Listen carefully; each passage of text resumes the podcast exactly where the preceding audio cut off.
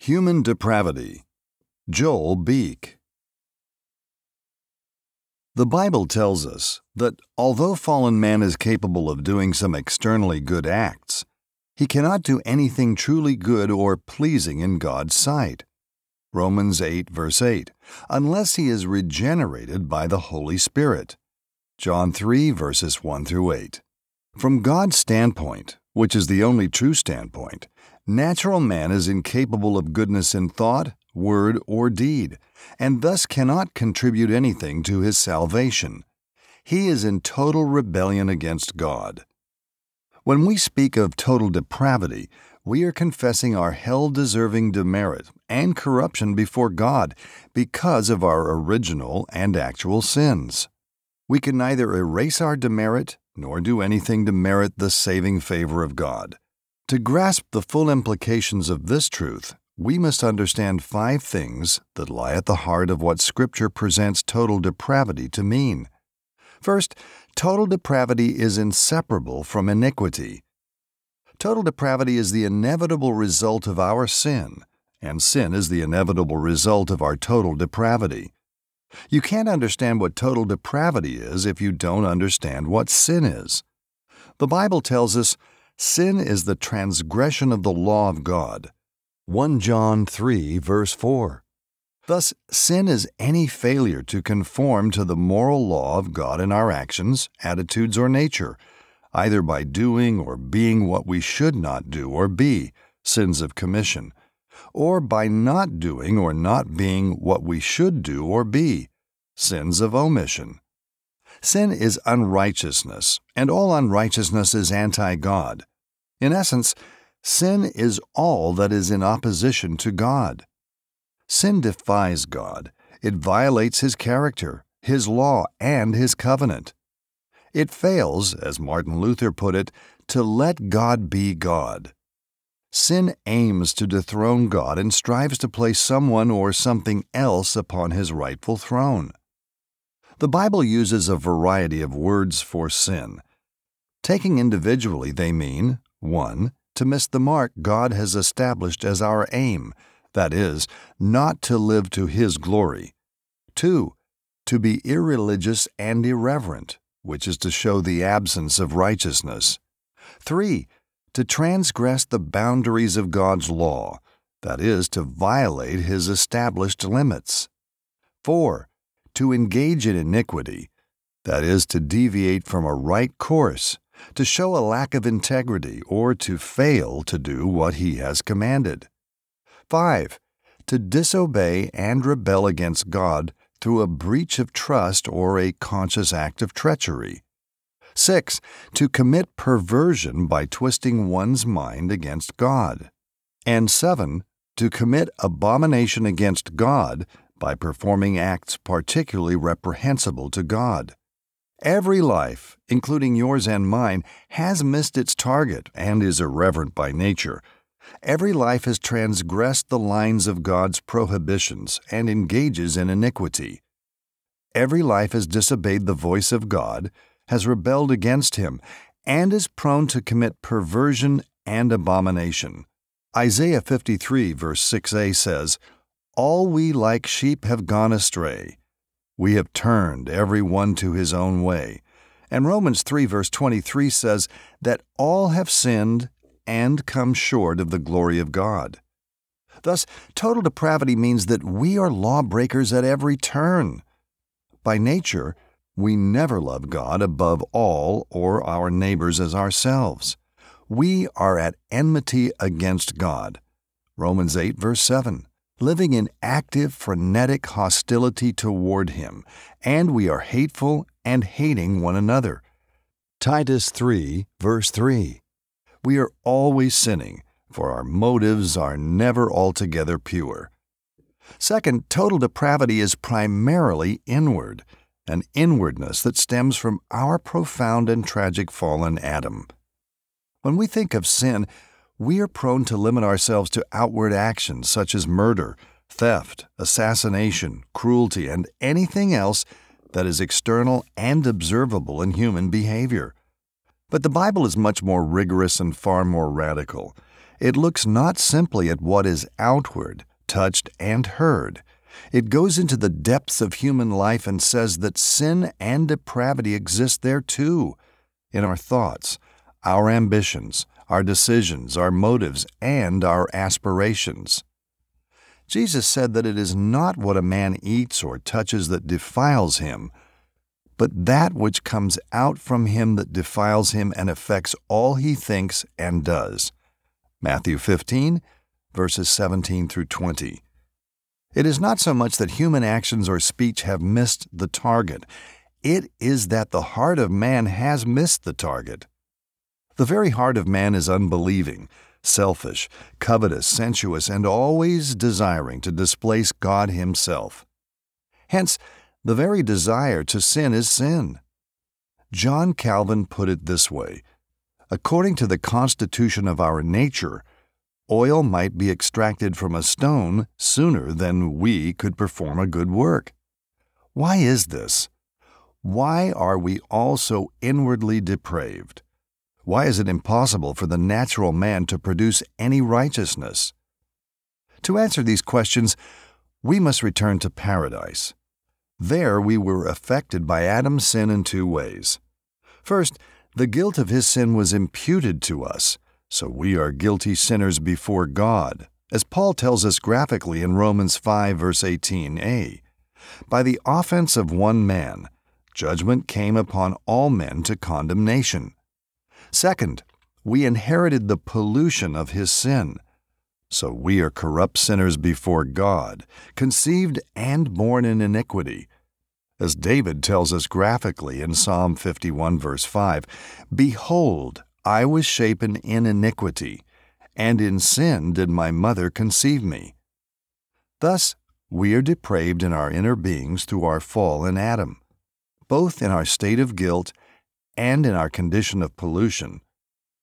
Isaiah said that the best of our righteousness, that is, the best of our best, is as filthy rags before the holy God. Isaiah 64, verse 6. We are worse than we can imagine. Jeremiah 17, verse 9 says, The heart is deceitful above all things, and desperately wicked. Who can know it? Calvin declares that no one knows even 1% of his sin. And a common ancient proverb says if the best man's faults were written in his forehead, it would make him pull his hat over his eyes. We have two problems in God's sight we have a bad record and we have a bad heart. And the second problem is by far the greater of the two. When we understand our inner depravity in scriptural terms, Read Romans 3 verses 9 through 20. We see that this condition, known by the theological term original sin, is a far greater burden than our actual sins. For all our actual sins flow from the fountainhead of our original sin and our bad heart. We sin because we are internally depraved, not because we are externally deprived. That's why Calvin writes, every sin should convince us of the general truth of the corruption of our nature.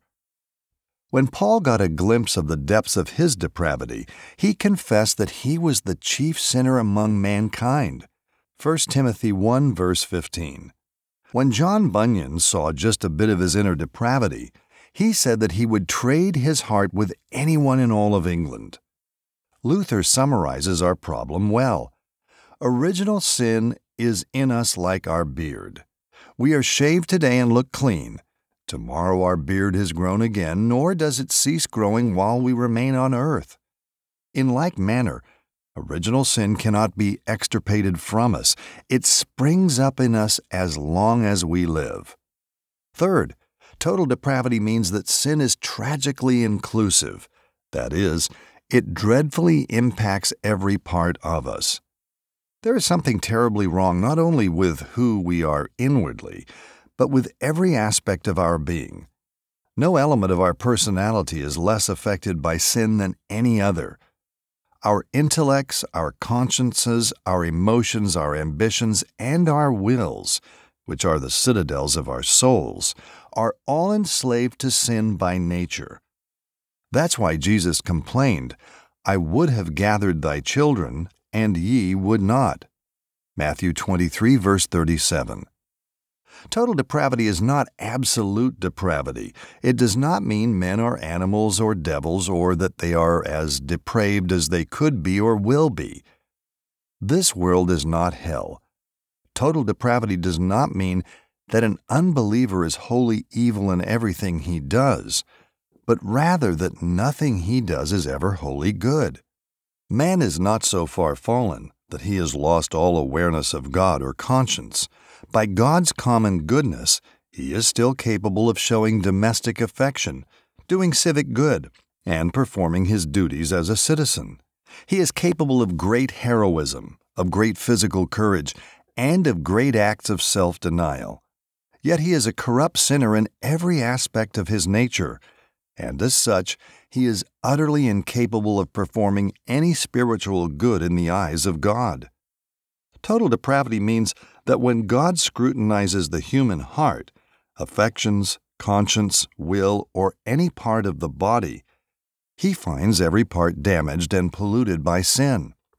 Apart from saving grace, every part is alienated from God and actively pursuing sin. If the Spirit teaches us this experientially, we will understand Jonathan Edwards' confession. When I look into my heart and take a view of my wickedness, it looks like an abyss infinitely deeper than hell.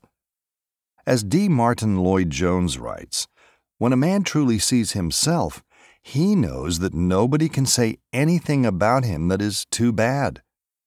Fourth, total depravity spells inability. It means we are active sinaholics by nature. There is no thought, no word, no act, and no area of human life that is not affected by sin. Romans 6, verse 16 says that we are by nature slaves of sin. Know ye not that to whom ye yield yourselves servants to obey, his servants, or slaves, ye are to whom ye obey, whether of sin unto death, or of obedience unto righteousness? Consider this literally for a moment. A slave was his master's property. A slave had no time, property, or wealth of his own. He had no single moment of which he could say, This moment is mine. My master has no rights over this moment. He was always his master's property. His every movement, his every talent, his every possession was entirely his master's. So Paul says, You were by nature the slaves of sin. Romans 6, verse 16. Sin was your master. Sin lorded itself over you. Sin was in control, and yet, sin gave the impression of all the while that you were free and in charge of your own destiny. Total depravity thus entails moral inability. In ourselves, we are unable to do anything about our condition we are spiritually impotent by nature, unable and unwilling to save ourselves. We cannot appreciate the Christian faith, and we are powerless to work toward our conversion. We can do nothing but sin, Calvin says, until He, the Holy Spirit, forms a new will within us. No matter how much the natural man is urged by the law or the gospel to believe in Christ and turn from sin, he is not able, by his own strength, to convert himself or to prepare himself thereunto. Westminster Confession 9.3. Charles Hodge puts it poignantly the rejection of the gospel is as clear a proof of moral depravity as inability to see the light of the sun at noon is a proof of blindness. The natural man may want to be free of some sin and of the consequences of sin. He may even expend some effort in that direction. But he is too much a slave to it. He is not simply going lost or dying, he is lost and is dead in trespasses and sins. Ephesians 2, verse 1. Every person in the world is by nature a slave of sin. The world by nature is held in sin's grip. What a shock to our complacency that everything of us by nature belongs to sin. Our silences belong to sin, our omissions belong to sin, our talents belong to sin, our actions belong to sin, Every facet of our personalities belongs to sin. It owns us and dominates us. We are its servants. Total depravity is active in us. It is not simply the absence of righteousness, but the presence of corruption. Our depravity is enormously creative and inventive, ever devising new ways of violating God's will. It is a growing cancer within us, a rampant, productive, energetic, and self propagating entity. It is fire out of control, a living, fierce, powerful force. In the horrors of the Holocaust, the monstrosity of modern day terrorism, and the dreadful headlines of our daily newspapers, we are shown what our corrupt, active human nature is capable of, given the requisite conditions if God leaves us to ourselves. My dear unsaved friend, you are a sinaholic. You are a slave this very hour, a slave in your bed tonight, even when you pray. And you will be a slave until God's almighty power raises you from spiritual death, opens your blind eyes, unstops your deaf ears, and breaks the chains of depravity that enwrap you. And even then, until your last breath, you will battle against your addiction to sin, for we remain recovering sinaholics to the end. Romans 7, verse 24. Finally, total depravity is a stark reminder of the final issue of sin. The wages of sin is death. Romans 6, verse 23. If you serve sin, you will receive the wages of sin. This is a moral universe. We live and move and have our being in God. Every breath of our lives is in His hands. Sow a seed of sin, and you will reap the harvest of judgment. Sow the wind of unbelief, and you will reap the whirlwind of destruction. It is appointed unto men once to die, but after this the judgment. Hebrews 9, verse 27. Judgment is always imminent. There is a moment when God sends in the bill and we must render account. The fact of physical death is utterly unavoidable. You and I have a unilateral appointment with death in God's eternal record book. The one absolute certainty about every one of us is the rending apart of our bodies and our souls. But beyond that is spiritual death, the rending apart of our soul from God, so that we lose the image of God and communion with Him and abide under His curse. Above all, there is eternal death, the rending of soul and body from God forever without any alleviation from common grace. Eternal death is hell, the solemn, awesome reality that the book of Revelation calls the lake which burneth with fire and brimstone the second death. 21 verse 8. Hell is the cesspool of the universe. It is that appalling cosmic incinerator into which one day God Almighty will gather the refuse of the world, that place that is ever under His undiluted wrath, where the worm of memory dies not, where the false prophet is, where the dragon and the beast are. See Revelations 12, 13. And where everyone will be unless they deal with their sin. Hell is the logic behind sin. It is the divine response to persistent impenitence and final disobedience.